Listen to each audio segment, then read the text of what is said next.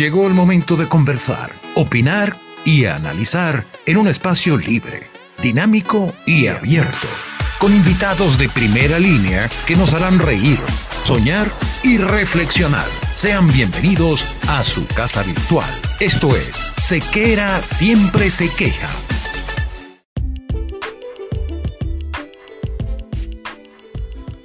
Vestir bien no es casualidad, es cuestión de actitud.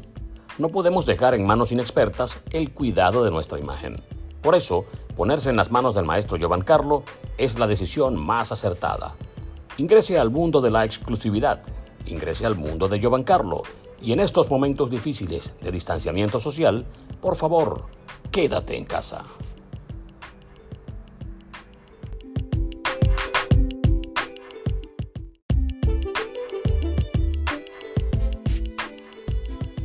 Si buscas electrodomésticos modernos y elegantes desde la comodidad de tu hogar, Baco es tu mejor elección. Las mejores neveras, cocinas, campanas, topes y mucho más. Con servicio técnico en toda Venezuela. Comunícate vía WhatsApp al 0424 218 392 y solicita tu presupuesto. Baco, una obra de los dioses.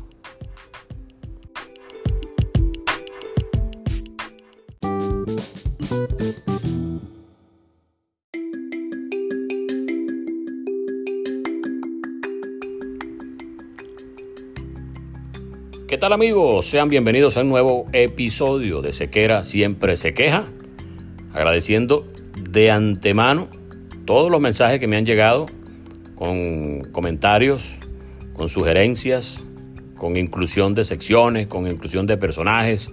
Bueno, todo eso lo tomaremos en cuenta y cuando tengamos más disposición y más elementos técnicos a la mano, seguramente podremos ir incluyendo cosas que por los momentos no, no se pueden, pero lo importante es que seguimos haciendo las cosas, lo importante es que seguimos en contacto, que seguimos de alguna u otra forma siguiéndonos a través de esta plataforma y seguimos nosotros con los amigos buenos, con la buena gente, con la gente que tiene buena vibra, con la gente que divierte, con la gente que hace reír, porque el humor, sin duda alguna, es una pieza importantísima en la vida del ser humano, sobre todo en estos momentos en los cuales el encierro, eh, la incertidumbre, la angustia y todo esto nos mantiene en vilo. Pues bien, nada mejor que un personaje con chispa, con ese humor característico que pareciera que no se ponen bravos nunca.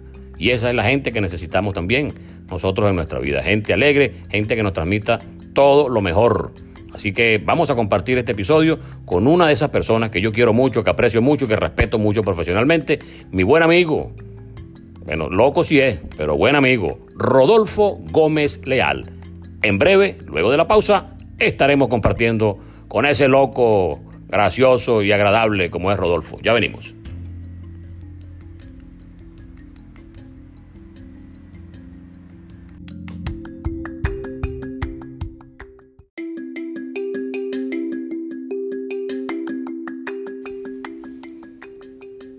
Llegó el momento de nuestro invitado especial en Sequera Siempre se queja.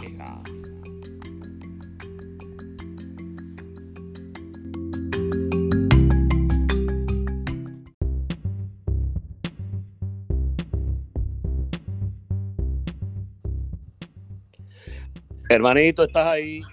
Ya estamos ¿Cómo estás? Pero esta vaina es, puro, puro audio. Puro audio, claro. Por eso que te, te, decía que era más fácil, más rapidito, pero tú creías que era video. Yo video ya es para los live, otra cosa. Pero, pero y esta vaina es nada. Ya, espérate. ¿Cómo, ¿Cómo, lo pongo? Porque. Nada, tú.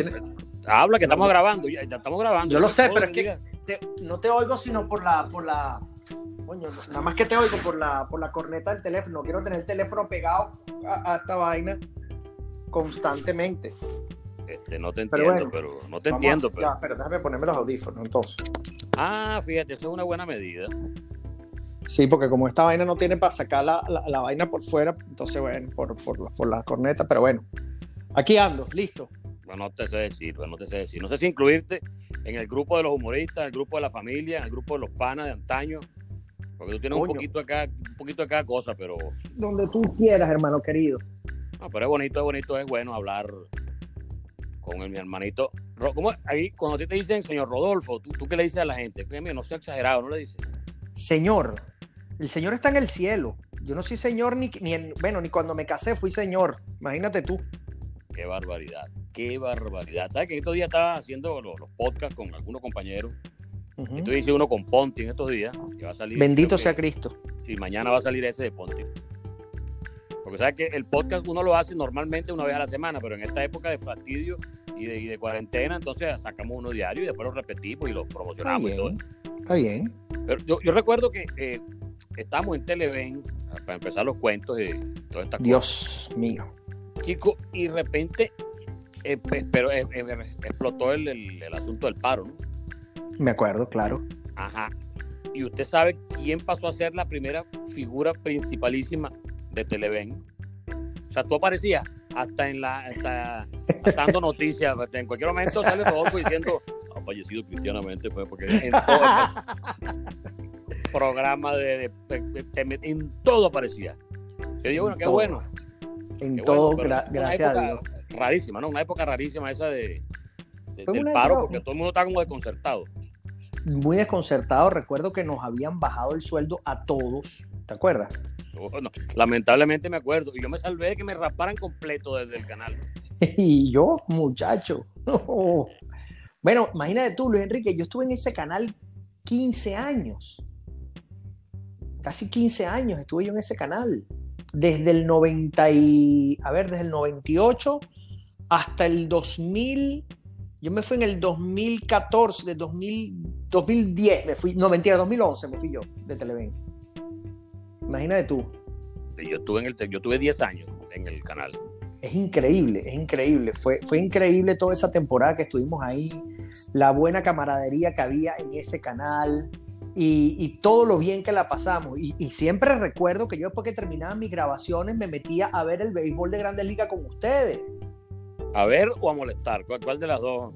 Las dos. Las John dos. Carrillo decía, John Carrillo preguntaba, uy, como que está grabando Rodolfo ahí porque lo vi llegando, ¿no? Sí, sí, está grabando y, y en cualquier momento aparece. Ojalá que este juego sea rápido. si no viene ese loco. Pues yo me iba a vacilar mi juego para allá. No viene ese loco para acá y no nos va a dejar trabajar tranquilo. Entonces, esto aparecía hablando como Walt Disney de Jesús. Así mismo. Como, como, como el borracho, como el loco, como en medio juego y todo el mundo gozando un mundo ahí. Yo y recuerdo. Con aquella seriedad, tú sabes. Sí, sí, sí, sí, sí, Bueno, con aquella seriedad, imagínate tú que lo caracteriza a él hasta el punto cuando llega un momento en que John, después de cierta, eh, ciertos jugos de mora y eso que se toma, ya esa seriedad se le va, pues. Pero bueno, eso, eso es cuestión de las frutas que vienen alteradas. sí, había una cosa que decía John Carrillo que, oye, vale, si tú hubiese conocido al papá de Rodolfo, o sea, tú, no te, tú, tú, piensas que este bicho es adoptado, que este, que este no es. Este no es hijo de ese señor tan serio, ¿vale? Tan, John era muy tan, amigo de mi padre. Trabajador y todas esas cosas. Y John y su hermano y su, y su, hermano Osvaldo eran muy bueno. Osvaldo era, le decía a mi papá papá y le decía que era su padre. Y, y mi papá era muy amigo de la casa de, de Osvaldo Carrillo. Y, y, bueno, toda esa cantidad de cosas de, de, de aquella temporada. Y, y yo conocía de John, bueno, imagínate, yo era un niño. Yo me conocía a mí cuando yo era un niño. De que tú no has dejado de ser niño todavía. No, todavía no, porque todavía. Gracias a Dios, porque si no se vuelve loco uno. No, sino yo, yo todavía juego con ciertas cosas. Por ejemplo, con el dinero. Juego con el dinero, por eso que estoy sí. mamando. Sí, uno, no, uno no entiende todavía, uno cree que es monopolio. ¿Tú te acuerdas de aquella serie que era un chamo eh, Corky, que era un chamo especial? Claro, Entonces, cómo no. Él, claro. él, él, él pensaba, eh, y una serie muy bonita además, eh, inclusiva y todo aquello, pero hay un, episodio que me llamó la atención, porque eh, Corky empieza a trabajar, creo que en un, una tienda, algo así, en una, venta hamburguesa, algo así, y a él le dan su talón de cheque, como, mira, aquí está, aquí se le da, porque está sus su reales. Entonces él, con el primer cheque se compra una chaqueta, con el segundo se compra un pantalón, con el tercero se compra un helado, pero entonces empezó ya a acabarse la plata, pero él pensaba que mientras estuviese la chequera, eh, ahí había plata. O sea, obviamente no tenía el, el, el, conocimiento de lo que era el, manejo del dinero. Parecido. Pero llevándolo a otro plano, un poquito menos, menos filosófico y más, más terrenal, así era uno. No a veces creía Muchacho. que había chequera, había real en eso. Sí. Y por eso que estaba limpio uno eternamente, pero, pero feliz, que es lo importante. Yo me acuerdo que cuando yo era chamo, cuando yo llegué de aquí a, a Venezuela, eh, yo empecé a trabajar eh, antes de meterme en la Universidad Central de Venezuela, empecé a trabajar en Rory. ¿Te acuerdas de las tiendas Rory? ¿Cómo no? Y vendían los puyados, los carnes saladas. los puyados. Bueno, yo. Y cuando a mí me pagaban el salario de las tiendas Rory, que yo trabajaba, yo decía, pero ¿por qué esto dura tan poco? Claro, porque me pagaban en la mañana, en la noche bebía y bueno, ya en la mañana siguiente prácticamente no había nada. Pero era bonito porque yo al día siguiente me quedaban 3, 4 bolívares para comerme tres empanadas y al día un poquito de plata para agarrar los autobuses, pues yo estaba mamando para Rory. Y después ya no me alcanzaba la plática para más nada. Qué linda era mi, mi adolescencia. Bueno, la de todo fue así. Yo una vez, este, tú sabes que uno es habilidoso en materia pues, de la que le compete. Entonces yo estaba echándole los perros un personal ahí. Personal. en aquella época viene y me dice, pero es que, es que tú tienes carro. Y yo le vengo y le digo, yo tengo una flota de carros. y, ella, y ella parece no entender. Ay, sí. Oye, pero qué bueno. Entonces, sí, claro, podemos ver uno distinto todos los días si tú quieres. Seguía sin entender hasta que de para que lo vea. Uy, llegamos a la parada de San Ruperto y ahí están, están como 10. Escoge lo tuyo y nos vamos Escoge el que tú quieras, mi vida. Escoge el que quiera, bebé, bebé. Escoge el que quiera, bebé. Nena. Escoge el que quieres, nena. Sí, sí, muñeca, muñeca. Muñequita. Pero Mira, tú sabes que Ajá. siempre esa época de Televen para mí es algo muy bonito, porque más que Televen como tal, era la gente que estaba ahí. Y yo los veo a veces y se pone a llorar uno. ¿Tú recuerdas? Me estás escuchando, ¿no? Completamente. ¿Tú recuerdas la, aquel viaje que hicimos para, para la, el, una carrera de los artistas? Claro, Turagua. Turagua. En Turagua, claro, claro, claro. No, yo de regreso no bebí mucho, pero bueno, está bien. No, no bebimos mucho en el autobús, porque tú venías no. conmigo. Claro, eso es lo que te iba a decir. Pero en estos días yo hablé con el doctor y gran amigo Bruno Burger, Bendito que estaba precisamente aquí en Argentina cuando yo hablé con él en Venezuela. Ajá. Entonces, no, estoy en Argentina, voy en estos días. Pues eso salvó de chiripa. que no tenía que quedarse aquí como yo, que tengo mes y pico. Varado. Eso del tiempo que iba a venir. Sí. Ajá. Entonces, estuve hablando con Bruno, porque Bruno me dijo que me iba a chequear el, el reloj y todo aquello. Ajá. Él es cardiólogo. Sí, señor. Uno de los mejores, quizás, en Latinoamérica. Entonces, Tremendo cardiólogo. Pero con Bruno Burger era todo doctor Burger, doctor Burger, doctor Burger. Y nosotros Sí, nos volvimos locos ese hombre en el viaje. Ah, la bueno, gente no volvimos. podía creer. Esta gente metiéndose con el doctor Burger. ¿Tú le falta de respeto? Digo, yo le puse una, yo le puse una gorra para atrás. Sí, la cara. ¡Eh, viejo Blas. Bruno Burger, gran persona, pero no, está vale, acostumbrado tanto chaleco así. No, no, chico, no, no, no, no, jamás en la vida. Lo que yo nunca entendí fue cómo César Becerra fue a parar a Noche de Perros, que hasta hoy en día, cuando yo hablo con Germán Pérez Naín, le digo, por cierto, Germán me llamó hoy en la mañana, estuvimos hablando. Y yo cada vez que me junto con Germán, que voy a casa Germán a tirar una carne o una vaina, yo le digo, ¿tú me puedes explicar qué coño te pasó a ti en la cabeza con César Becerra en Noche de Perros? Que yo nunca lo entendí. Y él se muere de la risa. César- no era particularmente gracioso, ¿no? Cero, Era- cero. Bueno, y te voy a decir una cosa.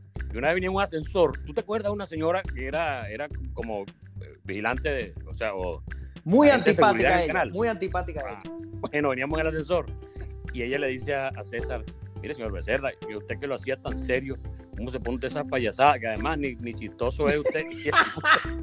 El, tipo, se calentó, ¿vale? Bueno, cuando tú tengas tres muchachos y, y- y gente que mantener, tú tienes- entenderás lo que uno está haciendo. Bendito sea Cristo. Yo Tú nunca. sabes que en ese momento a mí me dijeron, como yo era así mamador de gallo y tal, ¿no?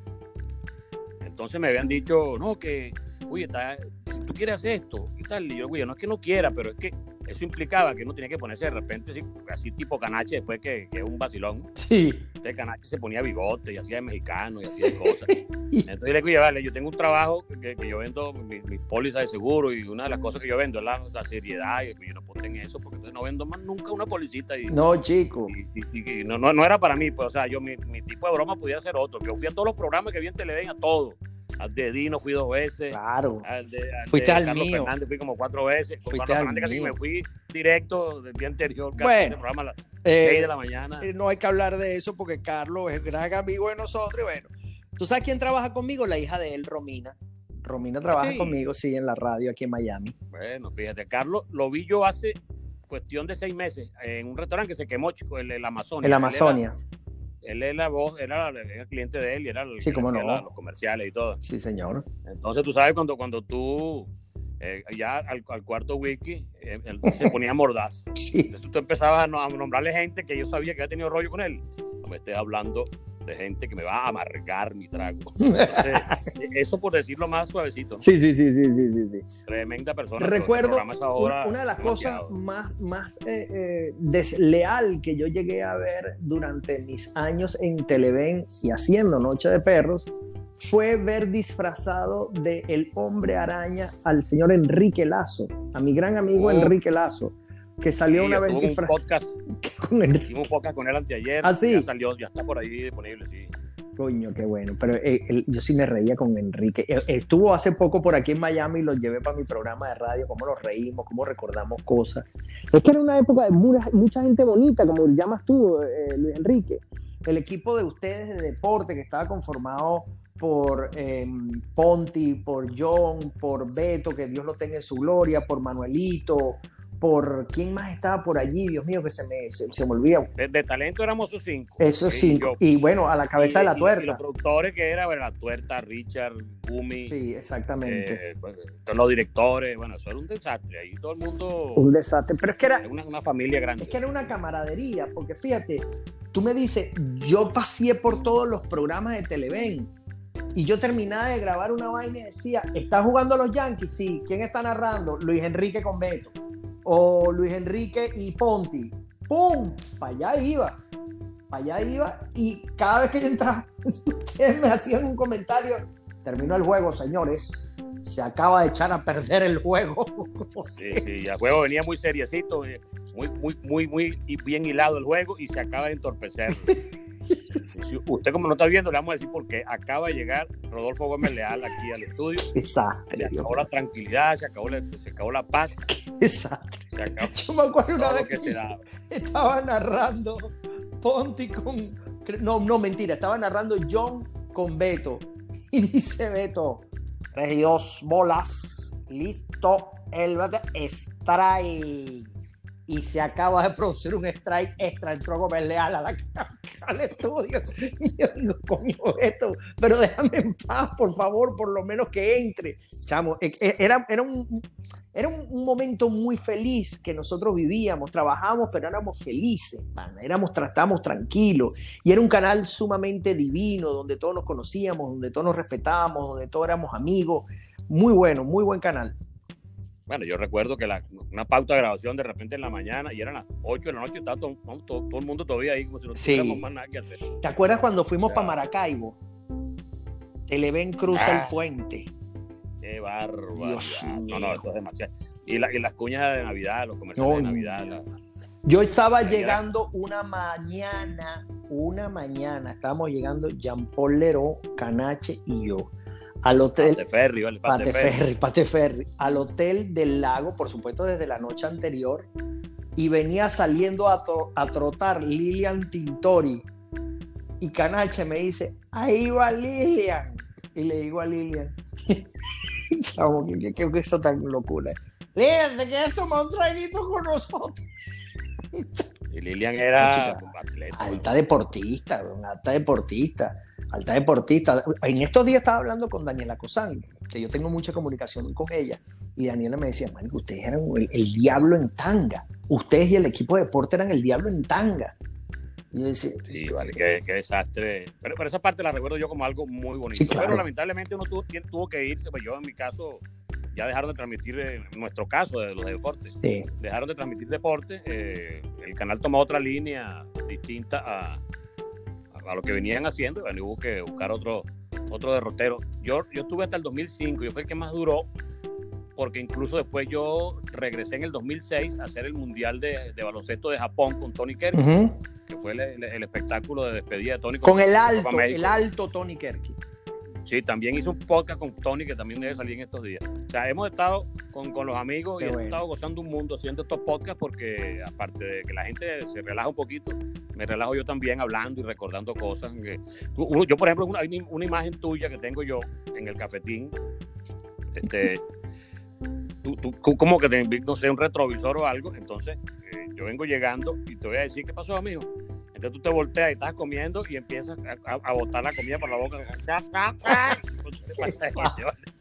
El tipo está loco. Era, yo era un desastre. Eso era- un desastre. Pero es que, es que- es que tú parecías que tenía como, como 10 años. Sí, sí, sí, sí. Y yo 11, pues yo era mayor, yo tenía 11. sí, sí, sí. Pero no- nos divertíamos mucho, pues entonces era una cosa, había un grado de confianza tal que entonces yo entraba a la cocina del cafetín y le decía al sobrino Omar Gerardo, que era el dueño del cafetín, yo le decía, esa comida que está allá afuera es una mierda, no hay otra cosa que comer. Bueno, aquí hay carne, aquí hay yo no sé qué vaina, ¿qué quieres? Hazme un bistec con arroz. Y pum, y me hacíamos un bistec con arroz, marico, era una increíble. Una- No, no, no, eso es un, era un vacilón. La, la gente de maquillaje, No, vale. todo, todo, maquillaje. todo, todo. Yo tengo una anécdota en maquillaje una vez, mira, una vez yo estaba, o sea que a mí me maquillaba o Juliana o, mm, o la esposa de, De de porcelana. porcelana, Mari, María. María, Mari, me maquillaba María, o eh, Verónica Volpe. Yo no me dejaba tocar por más nadie. Todavía no había entrado Jenil, que después entró Jenil, y, y bueno, coño. Pero yo nunca en mi vida en televisión me he puesto que si base, verga. No, no, no, no, no. Yo nada más me pongo una vaina que esa, esa vaina que yo ni sé cómo se llama, para que no brille la luz en la cara. Vaina esa de, de- de que se ponen las mujeres, polvorete. Creo que eso lo llama, lo llaman panqué. Creo que No, lo no, llaman. panqué es una vaina que es como una crema. No, es como una crema, creo que el panqué. Pero eso es una vaina que te dan con una, con una esponja que la meten, que es como, que, que es como una, como un, es como un polvo, un pa, pa, pa, y te dan por la cara así. Entonces, llega un, un- un- había una loquita nueva que estaba allí, y Juliana le dice, mira, a él nada más le vas a poner un poquito de polvo y más nada. Y no le estés tocando la cara, porque a Rodolfo no le gusta que le toquen la cara y llega el- la loquilla el primer día y bueno, me empezó a hacer así y me empieza a dar con la yema de los dedos debajo de los ojos, pero sin la, sin la, la esponja esa que tiene la vaina esa. Entonces yo le digo, ¿qué estás haciendo? Y él me dice, esos son masajes oculares. Le dije, no me des masajes oculares, yo no quiero que me des masajes oculares. No, pero es que te tengo que relajar la piel. para-". Le dije, no me relajes nada. El primer día. Segundo día llego, ya la loquita había agarrado un poco más de confianza y me dice, hola, ¿cómo estás? Yo le dije, hola, ¿cómo estás? ¿Cómo te va? Yo no tenía problema. Me siento y me empieza a dar un masaje por los hombros. Le digo, ¿qué estás haciendo? Me dice, no, un masaje para que te relajes. Y yo le digo, no, no, no, no me des masaje, que me relaje nada. Y empieza otra vez, chamo, a darme por los ojos así y le ha agarrado la mano Luis Enrique y se la doblé, weón. Le dije, no me debas. ¡Ay! ¡Bestia salvaje! Y salió Juliana allá adentro, la negra. ¿Pero qué están haciendo? Lo voy a matar. Y le decía, rodíllate, coño, tu madre. Y Mari me decía, Rodolfo, lo vas a matar. Y yo, ¿qué, ¿Pero qué pasó, Rodolfo? Que me está agarrando la cara. Yo no te dije que no le tocaras la cara, chico. Coño, chamo. Ahí pasaban unas vainas, weón. Ahí pasaban, ahí pasaban unas vainas, weón. De repente. Las No, preventas. chico, las preventas. Las preventas eran una cosa que no se sabía de dónde salía tanto licor. Allí no, allí no, ¿te acuerdas que nos decía más Gerardo? Mira, dile, dile a Gordo, a Poti, al loco este que se quede de último, ¿viste? Para que hable con la gente. Ah, porque uno le, uno le ponía una pauta, ¿no? Eh, Vas en la, en la de la mañana. Sí, la sí, sí, sí. Yo no, no, estos padres que venga que la de la noche. Pero de la noche, porque viste los tipos, sabes que tipos los entretienen. Omar Gerardo, yo creo que yo terminaba de. Yo, yo tenía. Omar Gerardo era muy amigo mío. Y Martín también. Y yo de repente estaba así, weón, y bajaba Carmencita o, o la otra. Mire, el señor Omar Gerardo que suba después que termine aquí. Ajá. Si yo subía, y Omar Gerardo me dice, siéntate ahí. Siéntate ahí, ponte ahí. Todo bien. Ponte la vaina ahí abajo. y bueno, ¿sabes? Tomamos una cosilla ahí y después nos cagamos la risa y con Martín también, pana, Martín estaba chiflado, ¿no? Martín era un tipo, los dos eran los dueños del canal y eran unas personas increíbles. Y bueno, el, el papá de ellos, porque nosotros le decíamos papá Camero ni hablar, weón. El viejo Camero, Camero. qué buena gente son, son demasiado buena gente, demasiado bueno. Sí. Yo lamenté mucho eh, que no hicieran más deporte. Después me tuve que ir, bueno, fuimos a DirecTV, tuve 10 años más en DirecTV, 11 Wow. años más, hasta que, hasta que decidí eh, alejarme un poco porque ya, no sé, no quería agarrarle rabia al, al- al oficio. Entonces, más bien me, me, me- me retraje un poco. Pero en este momento también, cuando yo tengo que irme, tú te quedas un rato más en el canal y de repente yo veo un día en las redes sociales y y Rodolfo como que está en Estados Unidos, Rodolfo como que se fue de aquí, Rodolfo como que se fue, y en efecto, apareciste en Estados Unidos, eh, hiciste una transición, ¿no? Para irte a Estados Unidos. Sí. ¿Y cómo fue ese cambio? ¿Cómo fue ese cambio? ¿Fue muy rudo? Mira, fue tranquilito, porque hay gente que lo pasa bien, hay gente que yo, no yo, yo, no estoy hablando con, con, ningún extraño ni con ningún conocido, yo estoy hablando con una persona que me conoce demasiado bien, que es mi hermano, que eres tú, Luis Enrique Sequera. Y a mí no me da pena decirlo, porque a mí me han entrevistado en otra oportunidad y yo le he dicho, yo llegué a un momento en Venezuela, Luis Enrique, que yo tenía cinco trabajos y yo no llegaba a facturar 500 dólares al mes. No llegaba a facturarlos. Y todo lo que yo tenía, pues lo agarraba para darle de comer a mi hijo. Y se lo daba para la comida de mi hijo. Y yo llegué a un momento que me vi con una lata de sardina, tenía un paquete de pan en la nevera, agua y salsa de tomate y mayonesa. No tenía más nada. Yo dije, cuando eso había, sí, había luz, pero los supermercados estaban tres veces peor que ahorita. No había nada en los anaqueles. Te tenías que parar a las 3 de la mañana para hacer una cola según tu número de cédula para poder entrar al supermercado y llevarte ciertas cosas por número. Un paquete de harina pan, cuando había harina pan, un paquete de arroz. Y había veces que te parabas y hacías la cola y cuando eran las 9 de la mañana que ibas a entrar al supermercado, eso me pasó a mí dos veces no te no llega, no, se acababan las cosas y no te dejaban entrar a la Guardia Nacional. Entonces yo llegué a un momento en mi vida que yo dije, ya va, un momento, espérate. Yo tengo mi familia en Estados Unidos. Yo tengo casa en Estados Unidos, tengo trabajo en Estados Unidos, estoy legal en los Estados Unidos. ¿Qué voy a estar haciendo yo aquí? Si yo tengo mi pro, yo tenía un programa que fue un programa muy famoso de cocina que se llamó El Guiso. Yo tenía El Guiso, que era por la tele, tenía eh, el programa de radio mío tenía dos obras de teatro a la vez que estaba haciendo. Estaba haciendo doblajes y locuciones, pero bastante para toda Latinoamérica. Y aparte de eso, le estaba prestando asesoría comunicacional a la Monserratina y a Plumrose y a la gente de Interbit, que eran tres empresas grandísimas. Y con todo eso, Luis Enrique, yo no llegaba a facturar 500 dólares al mes. Entonces yo dije, bueno, aquí, aquí hay algo, o sea, o yo tomo la decisión. hay que tomar, que tomar yo tomo la decisión que tengo que tomar por mí, por mi hijo, o me traga lo que el, el, sistema. Y tomé la decisión un día de el 16 de agosto del 2016, el 26 de agosto del 2016, tomé un avión para acá con todo el dolor del mundo y bueno, me tuve que venir llorando, dejé a mi hijo en Venezuela y después mi hijo se fue de Venezuela y fue una cosa extremadamente dura porque realmente cuando no es lo mismo agarrar un avión e irse de vacaciones que agarrar un avión y ver que ese avión despega y cuando despega ese avión que tú ves esas costas tan hermosas de nuestra Venezuela, que ves La Guaira, que ves Caraballeda, que ves todo eso y tú dices, ya no vengo más, porque ¿qué vas, vas a hacer cuando ya vendiste casa, vendiste carro, vendiste todo?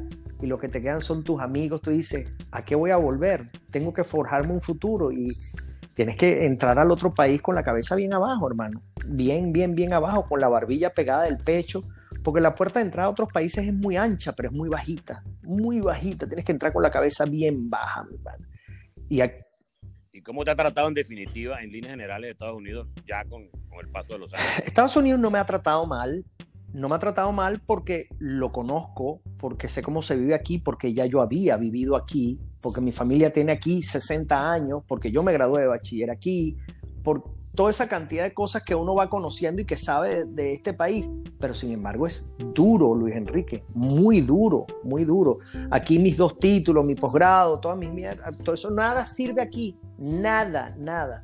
Yo llegué a este país, Luis Enrique, a botar basura. Yo aquí he botado basura, yo aquí he puesto pisos, yo aquí he aprendido a hacer paredes de drywall, yo aquí he pintado edificios bajo una temperatura de 42, 43 grados al pleno mediodía. Yo me subí en un andamio a las 7 de la mañana y no me volvían a bajar hasta la 1 de la tarde. Y después almorzaba media hora y no me volvían a bajar hasta las 5 de la tarde. Y de ahí salía a hacer teatro hasta las 1, 2 de la mañana para el día siguiente estar a las 6 de la mañana haciendo nuevamente lo mismo pintando. Y le doy gracias a Dios y a mi hermano que me dio ese empleo. Y así como he hecho eso, he sido taxista, he sido repartidor de comida, que hoy en día todavía lo hago, Uber Eats. También he llenado sobres para un realtor. He aprendido a poner protectores de ventana para huracanes. En fin, Aquí yo he hecho de todo, como también tengo mi programa de radio, tengo un programa de televisión con la gente del diario Las Américas, este, tengo, manejo mis redes, manejo las redes de otros clientes. Poco a poco he ido avanzando en todo lo que se refiere a las nuevas eh, plataformas de comunicación como son las redes sociales y aparte de eso, bueno, he tenido que ir desempeñándome poquito a poquito, pasito a pasito para ir dejando cada una de esas cosas porque lo que sí yo estuve muy claro siempre es yo no me voy a quedar haciendo lo que yo llegué haciendo a este país, porque para algo yo estudié y para algo me preparé y fui profesional en mi área de eso. Y he tratado poco a poco ir entrando en cada una de esas áreas y poquito a poquito dominándola y formando la parte de mi vida cotidiana como mi trabajo para que me ayuden a sobrevivir. Bueno, esa es parte del crecimiento. Se arranca como se tiene que arrancar y después se va enfocando con objetivos. Claro, las cosas son distintas. Dime una cosa, ¿Tú conoces, conociste finalmente a... Nunca lo he conocido. Nunca. Conozco a su novia, a Sharon Fonseca, que he estado con ella, la he visto. Hemos hablado, hemos grabado un video juntos, los dos.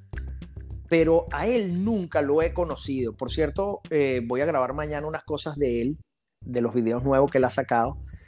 Pero a él nunca lo he conocido y ese personaje que yo hice, que lo creé con mi querido amigo y hermano David Comedia, eh, es el hermano que no tiene plata de Gianluca, porque él es Gianluca Bacchi y yo soy sin Luca Bacchi. el, que, el que está mamando. eso, es un vacilón, ese. Pues, sí, sí. No, pero es que cuando dice que eso se lo tenía Carmen, yo, Carmen, ve esto. Y Carmen, que no puede, no puede ser. En lo que te vio pintado la, la, los tatuajes. Estoy mamando. Los tatuajes tengo el sello Norben en la barriga, estoy gordo, le pongo mamando y loco, el 5 y 6, la vieja una, locura, una locura. Y ese personaje, ahí donde tú lo ves, me ha dado de comer, aunque tú no lo creas. Sí, la gente trata de hacer las cosas y, si tenemos cierta habilidad, se puede monetizar algún tipo de, plataforma, pero siempre con, profesionalismo, con seriedad. Yo te sigo mucho, que te consta que todos los lives que haces estoy pendiente el programa de radio que tiene con David Comedia y no me acuerdo el nombre de la, de la, muchacha, ah, de Cleris. Eh, pero yo, de hecho en Venezuela se escucha mucho y, ya la gente está como nervioso de que, de que lo llamen y le mamen gallos.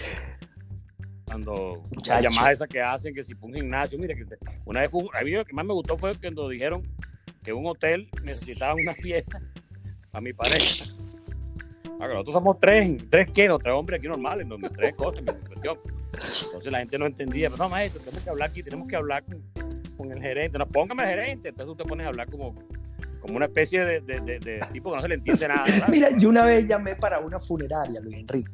Llamamos una funeraria y yo era una señora que se le había muerto a un familiar. Era una funeraria de, de, de, ¿cómo se llama? De gente pobre. Yo le decía,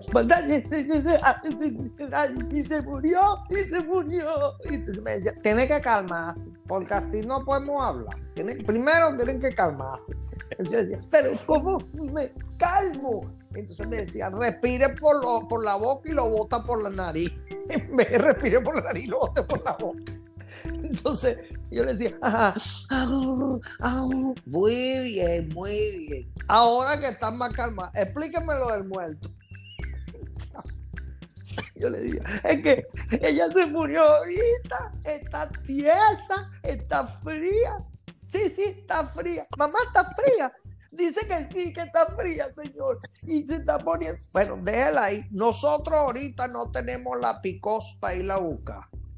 Si usted quiere mañana. No, pero hasta mañana no, me lo me Cálmese, señora, no se me ponga así otra vez, chamo. Eh, eso terminó, Luis Enrique, en que yo le dije al tipo, le digo, yo, yo la llevo, yo la llevo. Bueno, está bien, pero yo no tengo carro. ¿Y cómo me la va a traer? Bueno, en carrito, por puesto en taxi. Póngale unos lentes negros para que no sepan. no, no, no, una idea. Increíble, increíble lo que pasó con esa funeraria. No, no, eso, eso son parte de, solamente el venezolano tiene esa, ese humor, esa chispa y esa, y esa capacidad de hacer reír que es importante para todos. Mira, estamos llegando al final porque aquí dijimos que íbamos a hacer eh, de media hora, pero ahí eh, la media hora parecía... Oye, ¿verdad que sí? Y todavía nos faltan cuentos. Uf. Uh, por eso es que yo te voy a decir una cosa. Este podcast lo vamos a, cerrar de esta manera, o en este momento, y eh, prometemos una segunda parte con otros cuentos. Lo mismo le dije cuando grabé con, con Ponti. Y Ponti pero ya, media horita. Digo, brother, es que la gente se pues, me media hora después no escucha esto. Después se obstinan. Pero vamos a hacer una cosa. Grabamos, como vamos a hacer con Ponti una segunda parte, vamos a hacer contigo. Y esta aplicación creo que me permite eh, creo que dos o tres llamadas simultáneas. Vamos a tratar de, si se puede, y hacemos esa llamada conjunta, pero vamos a, hacer ese experimento. Pero por lo pronto, Rodolfito, eh, qué gusto que me hayas atendido, eh, porque has tenido bastante actividad, porque tú no has dejado trabajar en medio de la cuarentena porque tienes mucha actividad y, te agarré llegando a la casa. Eh, menos mal que no me dijiste, menos mal que no. En el nombre de Dios, hermano. Usted sabe que usted cuenta conmigo. Discúlpame que no lo habíamos podido hacer antes, esta, esta comunicación. Pero aquí estamos, aquí estamos para servirle, aquí estamos cuando quiera hacer un live por Instagram también, arroba Rodolfo Gómez L, mis redes, para que me sigan por allí. Y estoy a tu orden, te quiero mucho, hermano querido. Gracias por atenderme, Rodolfo. Un abrazo. Un placer que hayas estado acá en Sequera Siempre Se Queja. No sé por qué pusimos ese nombre, pero creo que, creo que tiene mucho que ver con lo que hacemos en realidad. Un abrazo. Un abrazo, mi Gracias por atenderme. Chao. Amén. Rodolfo Gómez Leal, humorista de los buenos venezolanos, gran representante entre nuestra gente en los Estados Unidos. Así que con este adiós a Rodolfo en este podcast, los invitamos para una nueva oportunidad en Sequera Siempre Se Queja. Así que chao, chao y nos vemos o nos escuchamos en la próxima.